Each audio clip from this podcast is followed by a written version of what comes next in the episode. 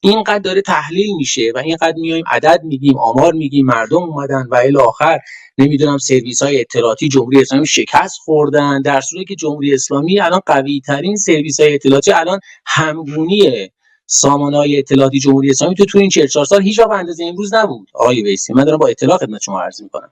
خیلی متشکرم. من شما رو ارجاع میدم به اینا بعد شما بگو تسلط اطلاعاتی وجود داره یا نداره.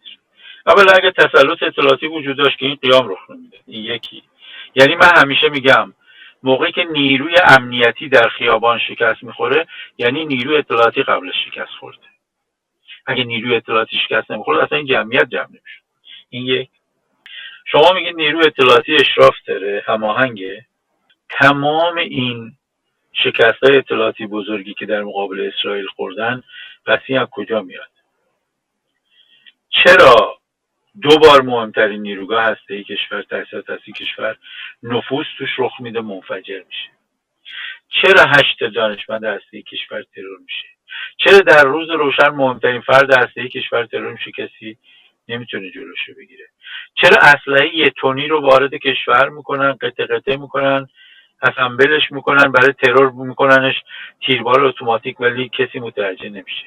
چرا به قول آقای محمود علوی وزیر اطلاعات همون تیمی که نتنز و منفجر کرده شیش ماه تو کشور بوده محسن فخری زاده هم ترور کرده؟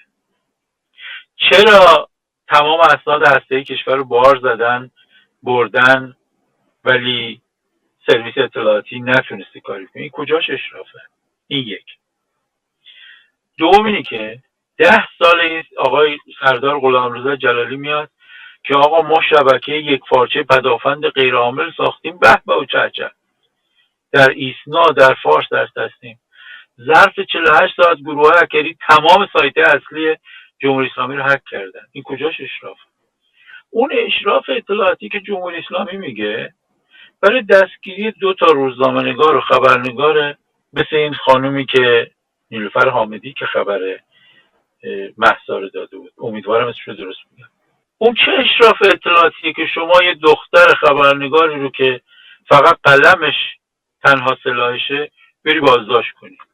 یا یه دانشجو رو بازداشت کنی. یا نمی‌دونم یه فعال کارگری رو بازداشت کنی.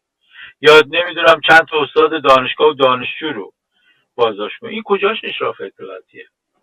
اشراف اطلاعاتی کجاست؟ که فرمانده کل نیروهای جمهوری اسلامی در خاورمیانه رو ردیابی می‌کنن میزننش. این کجاش اشراف اطلاعاتیه؟ اشراف اطلاعاتی کجاست که مهمترین فرد برنامه هسته‌ای رو روز روشن ترور می‌کنن میکشنش؟ این کجاست؟